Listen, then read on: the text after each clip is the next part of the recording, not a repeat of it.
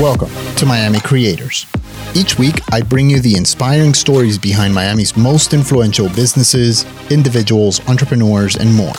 Today, in what is hands down one of the most raw and inspiring episodes to date, we are joined by life coach Nicole Bloom. Nicole specializes in coaching people through conflict and how to communicate honestly with themselves and others. Her genuine and unorthodox approach to coaching sets her apart from the field and helps her clients get the most out of their sessions. I am so thankful with Nicole for opening up about her rough upbringing, experiences with mental and physical abuse, bullying, and more, as well as what allowed her to turn all that darkness into the light she now uses to guide others towards their true purpose in life. I hope you all find this conversation and Nicole's life story as inspiring as I did, and that you too walk away from this episode with a renewed sense of purpose and determination to not let your past define your future. Enjoy. Nicole, welcome yes. to the show. Hi, thank you for having me. I absolutely love all of the inspirational quotes that your Instagram always has. One of my favorite ones that you shared is one where you said, What you bury, you grow. Mm-hmm. Man, that's powerful. Thank you. Thank you. So I thrive off of metaphoric language. It's always made the most sense to me. I connect so well with metaphors. It's helped me to problem solve a lot in my life. And I've been in positions in my past where I suppress or I hold things internally. And I've come to realize in life that whatever you hold inside, whatever you bury, you try to hide, you're actually nurturing, you're actually building a home for it. So, whatever we hold inside, that will become more in one way or the other, whether it's positive or whether it's negative. So, I've learned that I should hold inside of me what's true to me. And if it's not true to me, I should express it or resolve it or do something with it so that it's not next to everything else I'm trying to grow. So tell the listeners a little bit about what you do and how you help people watch what they bury inside and what they grow and everything. You're Absolutely. not a gardener, by the way. So maybe a hobby, I'm but an emotional gardener. Thank you. I love the question. So, what I do is I help you realize who you are and who you're trying to be. And I help you fill in that gap with answers that you already have. I just help you to unfold and uncover those answers that are hidden from us or don't seem so obvious to us anymore because of societal pressures or because uh, past experiences. Everything we do, we link to pain or to pleasure and we create beliefs off of interpretations. And so once we adopt an interpretation or an experience as a belief, we don't question it again. It becomes gospel. So I try and get us to question why we do what we do. What are we trying to do? And does that contradict yourself or your past in any way? So we just sometimes are are contradicting ourselves without realizing. We're trying to protect ourselves, but we're trying to grow. We're trying to survive, but we're trying to thrive. So that can be hard to do on your own. So it can be very nonchalant. A lot of times it's on the phone. Sometimes it's jogging in the park. Sometimes it's at a coffee shop. It could be over dinner. I love that life coaching is very human to human. It's not a diagnosis. There's no right or wrong. I become your advocate. I support you. And we just bloom from there. Do you have any specific focus, either types of people that you like to, to coach, whether it's young professionals, or are there any specific areas of life um, that you find yourself dealing with the most? Is it relationships, career? My niche, uh, my specialty, my passion, my purpose for life coaching, I would say, is communication and more so that ends up dipping into conflict, self conflict, or conflict with others. Okay. When we don't find a way for words, when we don't know how to tell someone something or even tell ourselves something, I think there's language that we use in communication that's body language, that's metaphoric language, that's language through action or through our environment that we're constantly receiving So I try and help people communicate honestly with themselves, with the situation they're in, and how to set their language up for themselves that will give them more possibilities instead of give them more limits. Can you give me an example of of how that doesn't have to be a specific mm-hmm. example with somebody because I know of that course. may be private, but something that helps exemplify what you're talking about. Absolutely. So I have had a client in the past that was struggling with career transitioning. They had a lot of pressure that they weren't making more money, they weren't growing, and they wanted so much more in life, and their family members wanted more for them. And I would question them. I would ask them a series of questions that got them to discover new answers. I would ask them questions they hadn't asked themselves yet, because to get a new answer, you have to ask a new question. So it turned out that they were perfectly happy and they didn't want to move in the first place. And that's what was holding them back. But because they didn't see it, they weren't listening to their true self. They didn't know how to ask themselves what they really wanted. They were listening to the voices of others, to the words of others. They were comparing themselves to the expectations of others. And they never did this and thought they weren't capable, but really it was their willingness, not their capability. Do you have any questions that you know typically help get people thinking of their situation in a different way or yeah. help them get to that breakthrough point? Absolutely. So I would say questions or ask questions in the terms of if there was only one voice in your life and it was yours, what would it tell you? What do you think would represent who you are? How are you reflecting yourself in your life, in your workplace, at home, what value do you see and feel around you? Or are you the value to others? I mean, it is true. You we all have so many voices around us, at times literally telling us what they like, what they don't like about us. But a lot of times it's not even spoken. It's just understood. It's it's there. Society mm-hmm. just has a way of trying to shape you. And it's very different when you think something and when you say something. And I really admire the process of writing out what they want and why and what would happen if they got what they really wanted. Because when you put a thought on paper, you get to assess thought by thought. But when you're thinking, you're trying to chase the thoughts that you just thought three seconds ago because we think so quickly. So when you can spread them out, look at them individually, it's much easier than going over it just in your mind.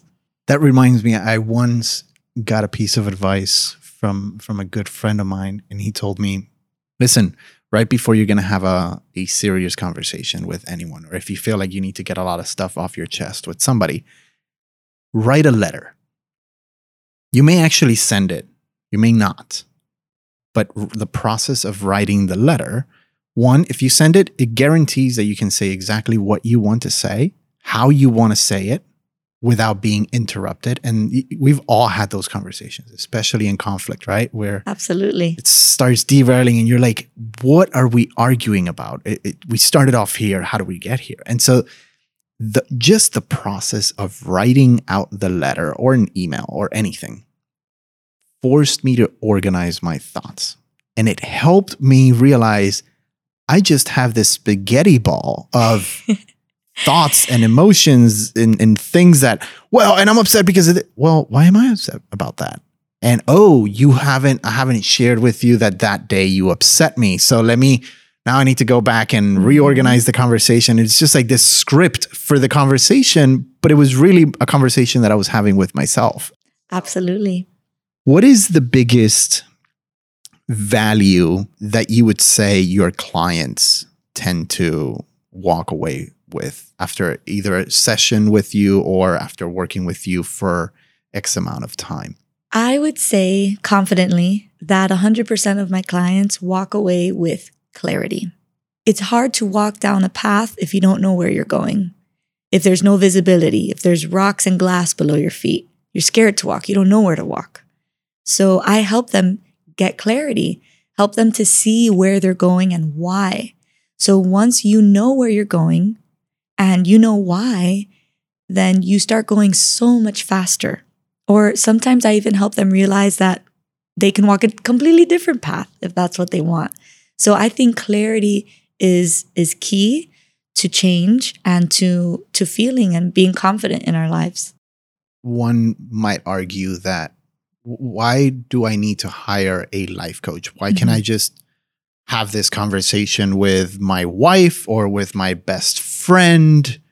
Talk to me about how you see yourself bringing value or or a perspective that people may not otherwise be able to find? That is one of the most important questions that I go through um, with clients in conversation. So, a life coach, I feel, is your advocate, is unbiased, and is knowledgeable, either through experience or through learning. A life coach is passionate about other people, about other people succeeding, other people being happy. There's something in a life coach that a life coach knows or feels that's too wonderful to keep to themselves. They're trying to get other people to feel greatness and to to grow in life the way that they have. And so for me, I have so much experience and I also have so much knowledge that hiring me gives you two steps ahead, maybe three steps ahead without having to maybe endure the pain just yet or helping you to open your eyes or open your perspective to something you might have never considered. So it's almost like instead of opening a book or taking a class, you're investing in your growth human to human. So that's what I think is important about it.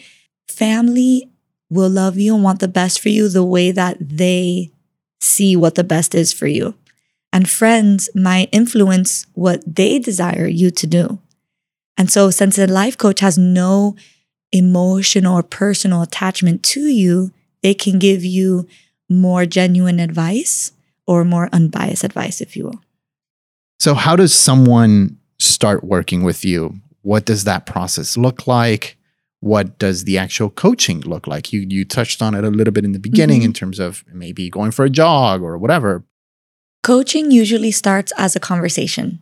I like for it to be very organic. I like to uh, get referrals or meet people in person or just get to know each other through social media, become acquaintances. I've had people reach out to me before whom I've never had a conversation with or met, but they've heard about me. So I like to give a 20 minute consultation where I explain to them why I do this, how I believe I can help them, what it is they need help with. I give them some strategic planning up front. And if they feel that they can connect with that, we move forward. And if not, I wish them well. And I will always encourage empowering conversations amongst one another if we meet or if, you know, through social media. Got it. And so, how does a, you touched a little bit in the beginning in terms of how you work with people, but can you give the listeners oh, yes. a little sneak peek into Absolutely. how working with you typically works? Sure. So I like to plan sessions through emailing. I get to know their schedule, they get to know mine. I'm very flexible. And so they can text me, hey, I need a last minute session today. Do you have time? And we'll go for it. So I offer packages that might have just two sessions. If they want to try it out, might have four, it might have up to 10. And it could be weekly, it could be bi weekly, it could be daily. I like to offer different segments of time because I know that we're all so busy. So I offer 30 minutes, 45, or an hour. So when we do plan, I like to encourage over the phone. I encourage over the phone because it means that we can build a relationship and a dynamic in a way that will support both of us whenever, wherever we are. I like to encourage them to get into a place or a spot that they really love. Do you like to be in the nook of your house in your pajamas with a glass of wine? Let's coach like that. Do you like to coach in your car you never get to take out that's sitting in the garage and just drive around with the windows down and talk about life? Let's do that. Do you want to get some exercise in? You want to grow your mind and your body at the same time? I will go jogging and try my best to keep up while we're talking about. We're driving the car next to you exactly. you exactly. And I've even had very few clients that don't necessarily have time to talk, but they like to squeeze 30 minutes worth of texting throughout the day. I can't keep up with the conversation, but I still want to talk about it and I'll text you back when I can. But let me, I need to read some of what you have to tell me throughout the day to help me get by. That's very interesting.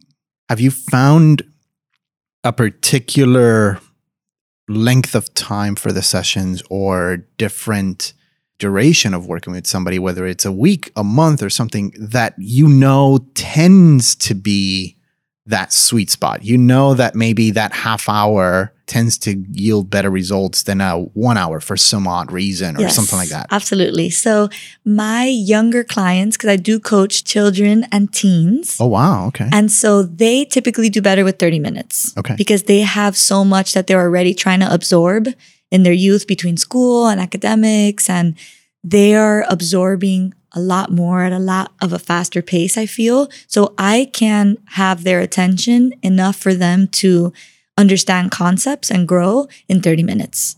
With adults, I think an hour is good because I like to try and um, stretch out their thoughts and their emotions as much as possible and get the most out of one particular emotion or one particular struggle so that they have a lot of different avenues in which they can take it or go with it.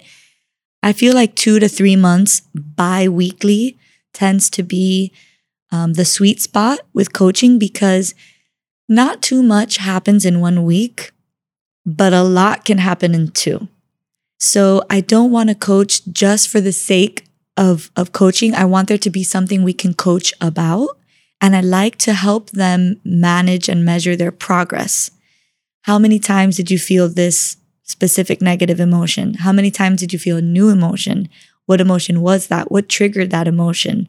And so if you go further than biweekly, you do once a month, so much can happen that it's hard to remember what those turning points were.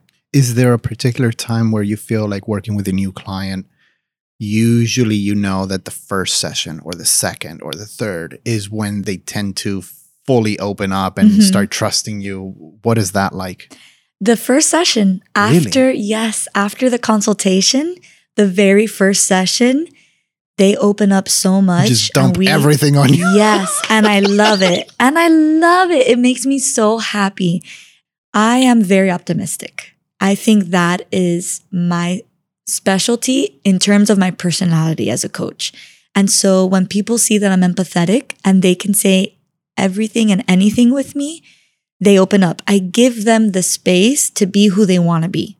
I don't limit them. And so that helps people to open up because they don't know what to expect. And so once we have that consultation and we talk the very first time, they're even excited for the second one and the third one. But so far, I've had every client open up to me and tell me that they've never even opened up that way to a therapist or they've never even opened up to that way to their significant other. What would you say is the difference between between what you do and what a therapist Mhm. does? I feel that with a therapist, um, there's usually some type of diagnosis, there's usually some type of environment that is more uh, corporate or more commercial than personal. So it's almost like a person and a professional rather than a person and a person. And I think that that can influence the dynamic a little bit or the the vibe to it. With therapy, sometimes people may feel judged. And with me, seeing that I'm a person that is more close to how they have been living life as well. I'm almost 30 and I don't have a PhD and neither do they. I don't Right. have a million dollars and neither do they. I will text a person and make sure that their day went well. I'll send a person memes relating to their ideas and what they're working on if I know it's going to jumpstart their day. Like I You're definitely not going to get that from a therapist. yeah, I take it outside the session, you Right. know? So I think that's what maybe they love. How do you not let all of these things that are happening with your clients start affecting your life? And the reason I ask that is because every single time that I've met people who work helping others in some way, shape, or form, or I'll give you a, uh, an even better example. My Mhm. wife used to volunteer at this like children's hospital for like sick kids and everything. I find that it's difficult to leave that behind when you walk into the house. How do you manage that? How do you not let whatever problems your clients are dealing with Mhm. not affect you? It's a beautiful question, especially that I'm an empath. I feel very deeply. I know that there are different levels of empathy. there's empathy where you can imagine what the person is saying, but not put yourself in their shoes. And there's empathy where I'm feeling what you're feeling just because you're feeling it right now. And, and I'm allowing myself to feel it to connect with you. And so I think that we're all built differently emotionally because I'm an empath. And it's funny that you mentioned that with sick kids because I did work for one year in Nicklaus Children's Hospital. That's where she was. Yeah. And I was the expressive art specialist. And I would take what the kids loved with chronic illnesses that couldn't leave their room, their bedside. I would try and take their passions into the room so that the days wouldn't be so long and things wouldn't be so the same. I would try to bring painting or music or dancing or whatever I could. And after a year, I had to leave that job because it was affecting me. But it's different when it's a life or death situation and I'm here trying to help you to stay alive. That is very heavy on me. Because, and I left because I felt as though I was doing them an injustice by not being an expert. So I, I thought that perhaps somebody else who won't let this affect them and can be stronger for them will be there for them better. And I didn't want to rob them of that, no matter how much they paid me or what benefits I had. And so I went back into teaching, but then I started doing life coaching when I did. What kind of teaching did you do? So I worked five years for students with disabilities. Then I went to the children's hospital and then I went to elementary school for typical kids for two and a half years. And right when I transitioned into working for typical kids was when I started uh, diving into the idea of coaching and learning about it. Is that like your deeper passion, kids, working with kids, or? Yes, I love the way that you just said that because you hit it on the nose. Kids are my passion and coaching is my purpose. I was toggling with those ideas, you know, throughout my life. I always know I wanted to inspire kids and be there for kids. And when I started coaching, I realized that coaching was who I was, not just what I love to do, but it was who I was. And every time I would coach, I would feel that I lived my purpose in life that day, not just made the best of the day that I was dealt. And so when I, going back, because I know I'm drifting you away quickly to how I block that, I turn that, anything that I may feel for them, that empathy, I try and leave it there and I turn that into higher levels of positivity and higher levels of energy when I leave. I try and do something one for myself to reward myself for for being there for someone, whether it's a cup of coffee or 30 minutes of my favorite movie. I try and do something that automatically fills me back up and takes me back into my world. And I just try and stay excited for them. I don't try and take on the burden. I try and turn that into excitement. I try and change the language in my head that continues to support me as their coach. So let's talk a little bit about more of your personal side, who Nicole is. How did you, what's the road that led to Perfect. To today. yeah. We were transitioning beautifully, right? I grew up in Miami, born and raised. My family has a Cuban background. My parents were born here. I grew up playing sports. I grew up with three siblings, an older sister, younger sister, younger brother. I have to say that I kind of had a little bit of a rough upbringing. My parents divorced when I was one. So I grew up with them already separate, so it wasn't new to me. I saw my dad perhaps every other weekend or whenever I could. I had a little bit of a rougher stepdad, I would say, than most. Um, he was very strict, very opinionated, uh, no room for mistakes. And so it would be very physically and emotionally demanding. There was no going out with friends, there was no dressing cute. I would go outside, trim the hedges, scrub the pool. Sometimes I would play and it was okay, but not too much because then I would be losing my purpose in life. Because I had so much pressure at home, and because I felt so insignificant at home, I didn't know how to act socially. I didn't know how to connect with others. So I would be bullied. I was bullied till probably sophomore year, I'd say, but more specifically, middle school. So I would go home and be fearful, and I would go to school and be fearful. Wow. I never had a break unless I was with my dad. And I have to say that that little light that little moment uh, or those weekends of light that I had with my dad, I didn't want to ruin them by him knowing what was going on on the other household.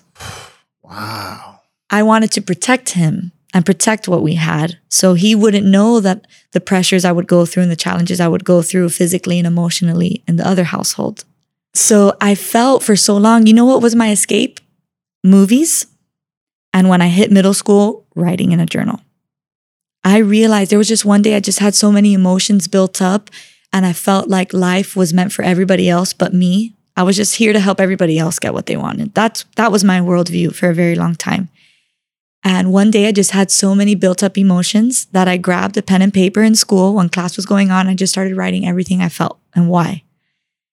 And I closed a notebook. And that I have to say was the first empowering thing I had ever felt because the notebook listened and the notebook didn't judge me and the notebook had nothing back to say. And it was real because it was outside of my mind and my head for the first time. And so from that day on, I started journaling. I started journaling every day, writing, making songs, writing stories of another life.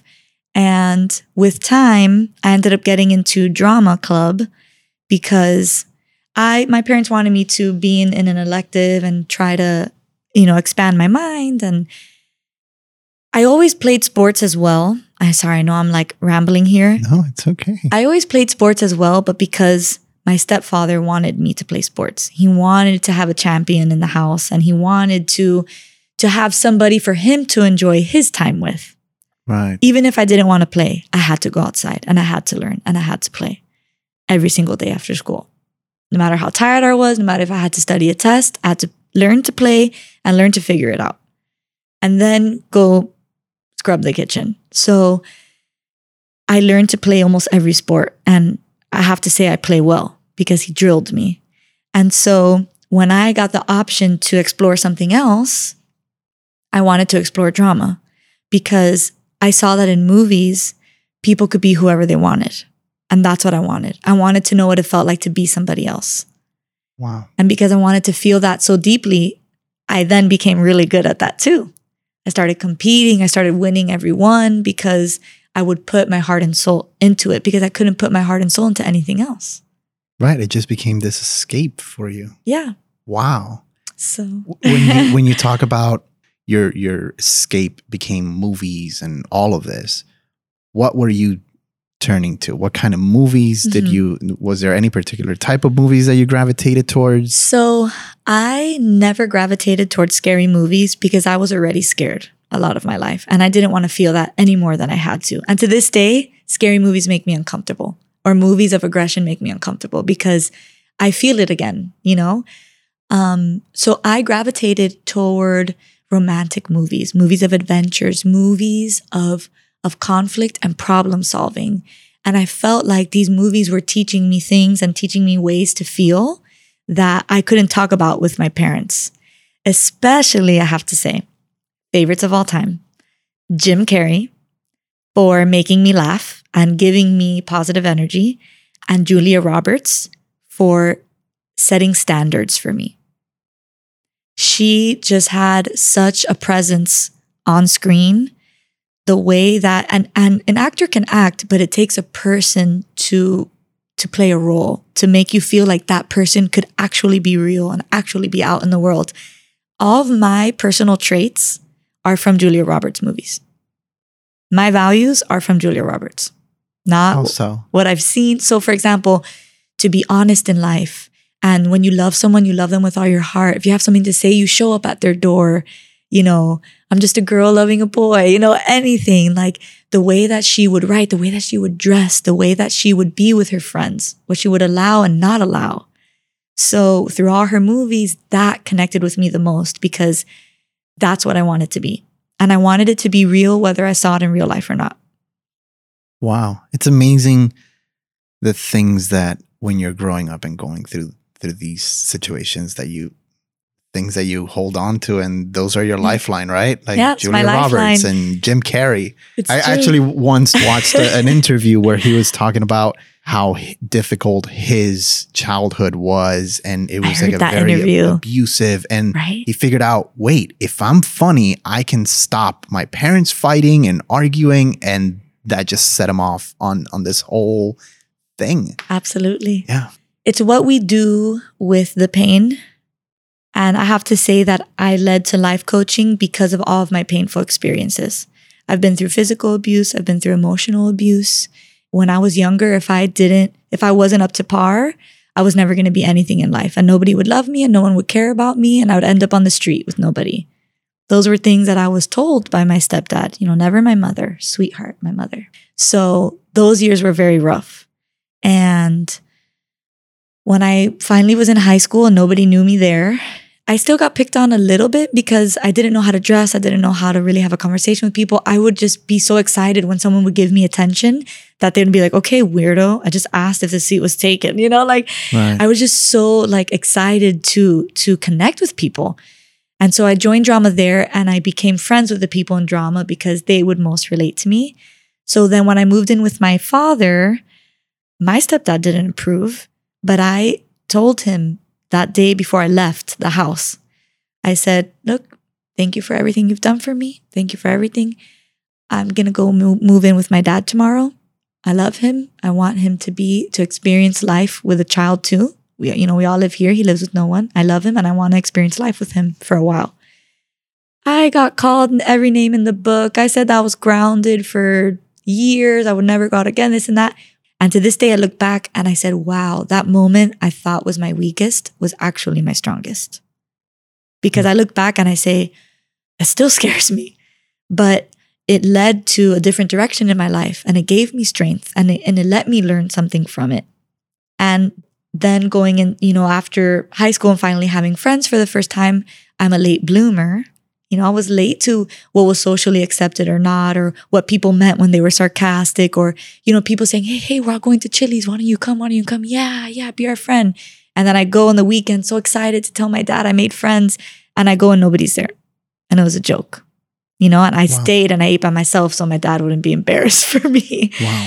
you know so things like that and i went into college still hadn't truly had a romantic experience and then i you know first time i ever say like on air or anything i then i experienced sexual abuse you know for the first time because i was put in a position that i thought was innocent and i thought was safe and it wasn't i tell people all the different things i've been through before and they say how are you so happy how are you smiling right now and being so nice to everybody I wanted to make sure that nobody's felt what I have felt before.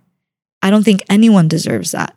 And I would rather turn my pain into purpose than turn my pain into more pain. And on top of the abuses, I've also had three life scares. Three, I wouldn't say near death, where I was on the brink, brink, and I was so close to not breathing, not necessarily that, but I've been in three situations that could have cost me my life. And so when you mix days where I'm not in pain and days where I'm not almost losing my life, Everything I'm- else. I've won. something- yeah, I've won. you've won. What do you think helped you take that pain and turn it into good, Mhm. as opposed to just completely destroying the rest of your life? I never wanted to accept pain. I think a lot of us accept it. And once we accept it, we turn it into a belief. It would happen to me, but I never accepted it. I didn't want it to be something common for me. I didn't want it to be my destiny to be in pain. I had felt so much bad already that I wanted to know what it felt like to be good, and I would fight for it. I fought for the good with my thoughts and with feeling silly by putting myself out there and feeling vulnerable and and being laughed at or maybe not gonna but I knew that I had to try. I didn't want to give up trying to make something of myself or trying to feel good in life. And I think that's really what it was. I think it was the decision over and over not to allow pain to to run my life. So let's go back to to that notebook. By the way, Yes. do you still have that notebook? I have everything I've ever written. Wow. I actually went through it about a two That's years what I was going to ask. What What is it like Oh to? Oh my gosh. Oh, I'm so excited about this. Okay. So actually, it was three years ago when I moved into my house with my husband and I got my bins from my parents' house. From years, you know, you go collecting things. And I've only ever kept all my trophies and awards and my papers. I've never kept, you know, clothes or little knickknacks, nothing like that. And I went through every single one. Even though I wrote, it was never the prettiest of things. I wrote very, very heavy things, but I had to get them out of me. So they were no longer inside of me. But I also wrote things that I wished for myself and things that I wished for other people. And everything that I had ever written has come true and more.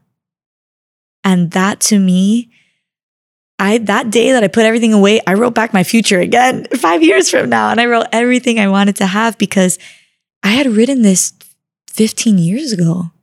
I would have never thought that I would stumble upon this later in life and for life to have been more than I wanted for myself. So that was very reassuring. It actually ended up turning into poetry and actually sell some poetry at West Elm and Dadeland. And I've sold it in my life. And my account on social media before it was life coaching, it was poetry. Very vulnerable, very short and heartfelt poetry, always positive, always positive. So, Does anything come to mind? Do you have like a um, favorite? Let's see. I do. I do have a favorite. Do not mistake my brightness for lack of darkness. I too have seen the shadows. I just chose not to let them follow me. That is my all time favorite. That is beautiful. Yeah. And it was with truth and with, you know, I, I too know what it's like to be in your position, but I don't let it follow me. My story, my stories are one of many. I'm not one story, I'm the collective. I'm what I do with my stories. And if I can add to that, I think there's another element of the story you tell yourself, which is even more powerful Yes, because the most you, you important can take, one. yeah, you can take all of these events and you can tell yourself two, com- two or three or four completely different stories, and but you decide which one is the one that you're going to tell yourself. Yes, that's And- the most important one. Yeah. You hit it on the head. It's true. Wow, that's awesome. So going back to that stage when when you're pouring your heart out on on the notebook. If you go back to that moment, how has your life turned out differently than you expected it to? Talk to me about where you thought you were going, compare that with where you are today. Absolutely. The the transformation, right? I thought that I would struggle the rest of my life. I thought that I would count the hours and count the minutes until the next day. I thought that I'd never have enough money in my account. I thought that nobody would ever see me or appreciate me or love me. And I was really just going with it because I thought that's what I had to do. I thought I was just here to survive. And, you know, even in college, there was a point where, you know, my dad's a realtor and, and real estate in 20, 2008 went really bad. So, on top of handling my emotions, I had to, for some time, become head of household. So, I grinded in restaurants, working till six in the morning, 19 hour shifts for three years, trying to help us make the payments on the house and help us. There were days where I didn't even eat because of how tight we were, on top of the emotional aspects that I would try and to grow from. So I felt like life was just this really hard thing that you had to get through because you had no choice. Right. And so from then till now, as I started thinking differently, I started realizing that my life started changing as I started asking myself new questions. And when I first became aware of Tony Robbins in my adulthood, and he was telling me everything I had ever felt into perspective, the way that I was growing through things, then I started growing through things 10 times faster. But I did realize, you know, at some point in my life, toward the end of high school and maybe beginning college, what if I was good enough? When I was away from the toxic environment and I was away from the bullies and I was away, my voice would come to me and my soul would talk to me when my ego was at rest. And it would say, But what if I am good enough? And then I look at my life today and I have enough to eat. I have enough to enjoy. I have the state of mind that life is for me and life is good and people around me do love me. So it's exact opposites of what I once felt that I would have never thought I was going to feel. Nicole, the life coach from Yes. 10 years from now, Ooh. comes back to today. What are you asking her? What is she saying? Mhm. What, what's that conversation like? Oh my gosh, this was the best question I've ever been asked, I think. It really excites me. Um, I would tell my past self, today's self, um, not to worry about growing, not to worry about having this opportunity taken away. It's scary because, you know, I have no certainty that I'm going to be able to pay the bills three months from now. I don't because clients come and go. But I see myself 10 years from now still coaching, maybe even having a talk show, being there for people, being genuine, helping the earth, helping animals, uh, helping other people. And I feel like my self 10 years from now would tell myself today to keep going with all my heart and soul, to to show up, to dress up, and to to keep talking, no matter how uncomfortable it is or no matter who's listening, that my voice does matter.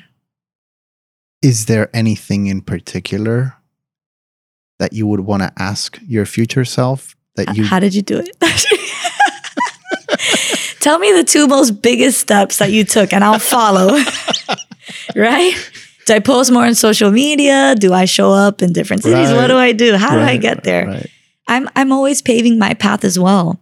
I'm certain on how to grow and I'm certain on how to f- how to understand our emotions and make the most of them, but I don't have the answer of the future because the future can always change. So I don't like to to pretend that I know what the future holds. I hope for the future and I I strive for what I know today, but I know that it can change and I'm okay with it changing. Flip side of that, your 17 year old Nicole walks in the door. She's a new client. What are you telling that girl? Oh my goodness. I would tell her that she has the right to how she feels. What she feels isn't wrong. She's not crazy.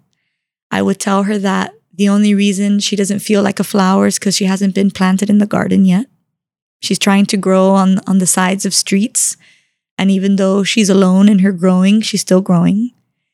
And I would tell her that she's going to get more than she could have ever imagined and that she doesn't have to. I would tell her that she doesn't have to hide and to cry to get there. If you couldn't do life coaching, Mhm.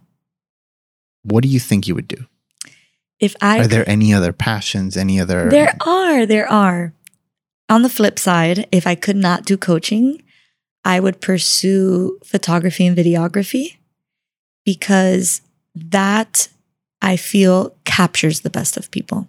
I just love to capture real and raw moments when you're looking outside the window with a look on your face like you don't know how the day is going to go, or when you're making a cup of coffee and that's your favorite part of the day. Like little things, moments that tell a story that we don't capture and we only remember it if we capture it.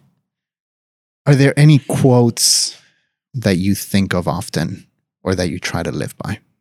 I have I mean, your say- entire Instagram is filled with amazing quotes that I'm sure you try to live by, but is there Yes. one that it's it's just always on the top of your head?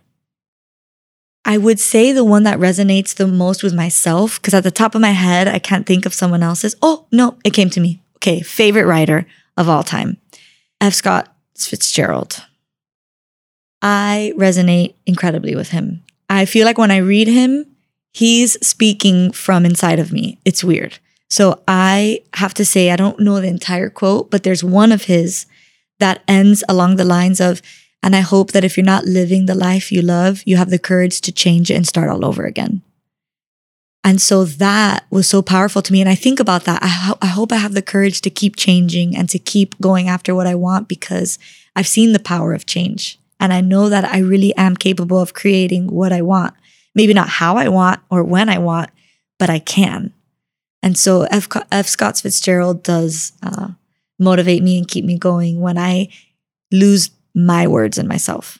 You've mentioned Tony Robbins, Mhm. you've mentioned him. Any other books, authors that you know are are staples of things that you often reference or you often recommend? Absolutely. Tony Robbins, I absolutely look up to and recommend. And he's part Tony Robbins is part of my daily life and Gary Vee is part of my daily life. Gary Vaynerchuk. Tony Robbins helped me realize how I feel and why. And Gary Vee has helped push me with what to do about it. So Gary Vee helps me take action and Tony Robbins helps me to understand. And I look up to both of them and I hope to be my own version of Fitzgerald, Robbins, and Gary Vee one day. But they definitely help put my everyday into perspective. I highly recommend listening to their podcasts or reading their books or having a little bit of them in their lives if they can. All right. So, switching into Miami rapid fire, what are some of your favorite food spots and dishes in Miami? Oh my gosh. Okay. I went vegan three years ago. So I would say Planta in South Beach. I really love. I really love Malanga in Pinecrest, Cuban restaurant. Very cozy and, and warm and delicious food. Another place that I really love is actually in Fort Lauderdale. It's called Sublime. And it's also a vegan restaurant, but like that restaurant feel. And I have to say, above all else, the restaurants, I do like to try new places here and there. I have my favorites Earl's Kitchen and Bar in Dadeland. I love the windows and the architecture. I love to eat where in places where I feel, where I have a connection to it. But my favorite cooking above all, and she's gonna love me for this, is my best friend, Alexa, who's vegan, and she cooks better than any restaurant I've ever eaten at. And I am blessed that she lives three blocks away from me. so, but she, she, I would have to say, is definitely the adventurer in the restaurants. She's always recommending and stuff. Another place you'll always find me at is Brewing Buddha Art House and Cafe in Pinecrest. They have comfort foods and coffees and wines, but the coffees that you wouldn't imagine s'mores coffees, um, lavender coconut coffees, dulce leche, sweet plantain coffee, really, really interesting things, and sandwiches and waffles. And so I love places to me that feel like a nook. I love small hole in the walls Hole in the walls. Yeah. that are intimate. I love that. What's your favorite way to spend a Miami weekend? Ooh, okay. Favorite way to spend a Miami weekend is to go bike riding, preferably to a market. I love Pinecrest Farmers Market. I love to go plant shopping. I love to go find different plants and put them in my house. I have about 60 plants inside my house. It's a little jungle in there and I love it. I love to play with my cats and I love to have friends over and open a bottle of wine and play games and talk about life. That is my my favorite weekend. When you're driving in your car, what are you listening to? Driving in my car, I am listening either to Odesza, I'm listening to classical jazz or like upbeat jazz music, or I'm listening to Gary Vee or to Tony Robbins. Okay. So I try and begin my day in the car with learning, with absorbing. And then I try and play the music at the end as like a reward. Okay. Got it. Any other Miami businesses or people that you would like to show a little bit of love to?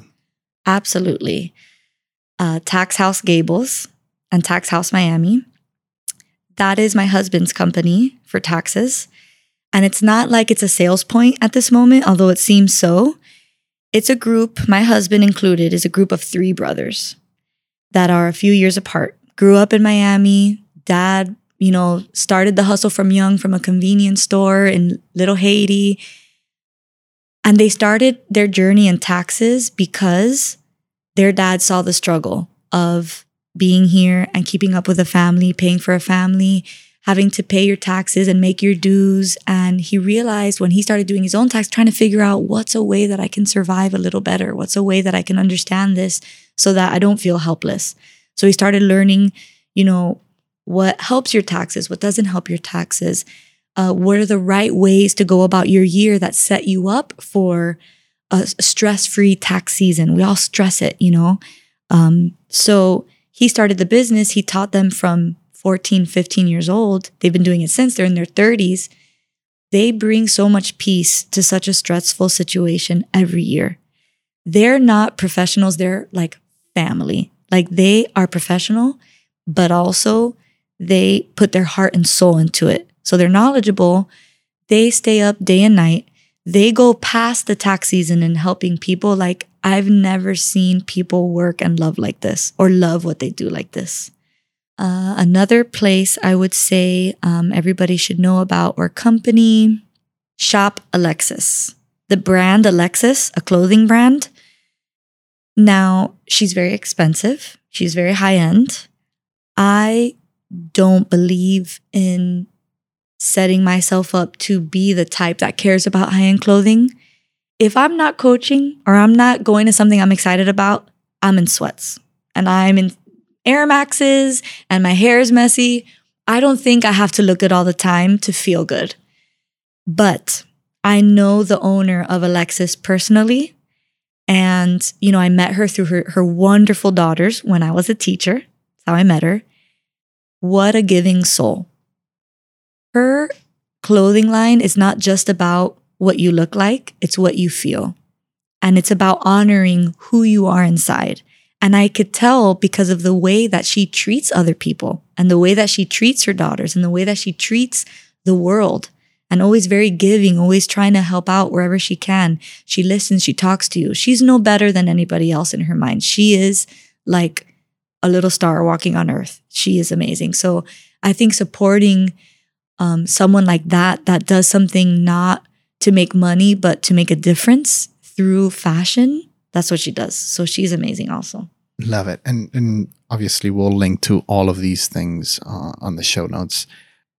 Nicole, is there anything else that we didn't touch on that you want to kind of spend a little bit of time on?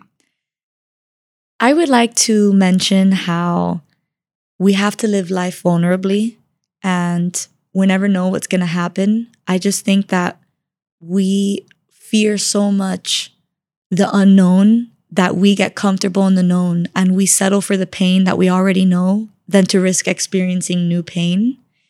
And I think everybody is worthy of, of life and living a life they love and discovering love. And I want people to know that they're multidimensional. You don't have to be just one thing, you don't have to be just one person. We all have worlds inside of us, hundreds, maybe even thousands of directions and avenues and decisions that we can make. But I hope everybody knows that they're worthy and they're loved and that I'm sorry for their pain, but their pain doesn't have to be who they are and that they're just they're not in this alone and I hope that every day they face the day with courage and excitement because we were like Gary Vee says, we won the lotto the day we were born.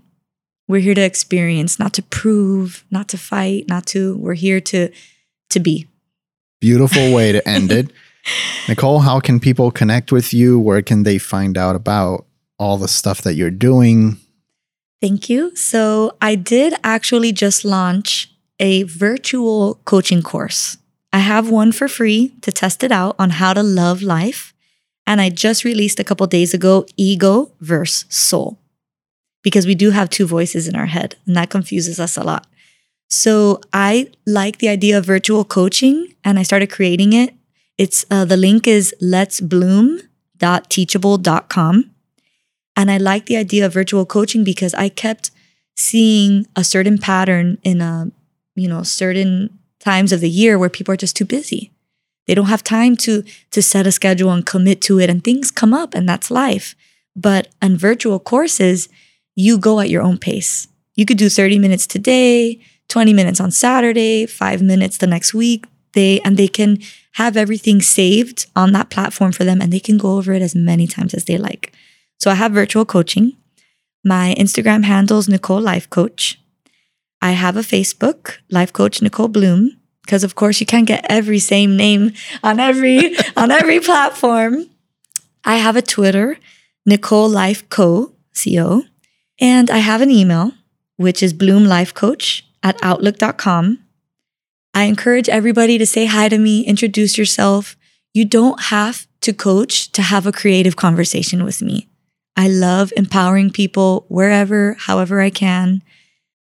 I'm very happy that I was here today. I really love that you're doing this. I love that I feel seen by you and I feel understood by you. And really, you made me feel my purpose today. Thank you. Awesome. Thank you, Nicole, for coming. Hey guys, this is Corrado again. Two quick things before you take off. One, remember that you can find detailed show notes for every single episode at miamicreators.com. And two, if you enjoyed this episode, don't forget to subscribe, rate, and share this with someone you think would find it interesting. That's it. Until next time, thank you for listening.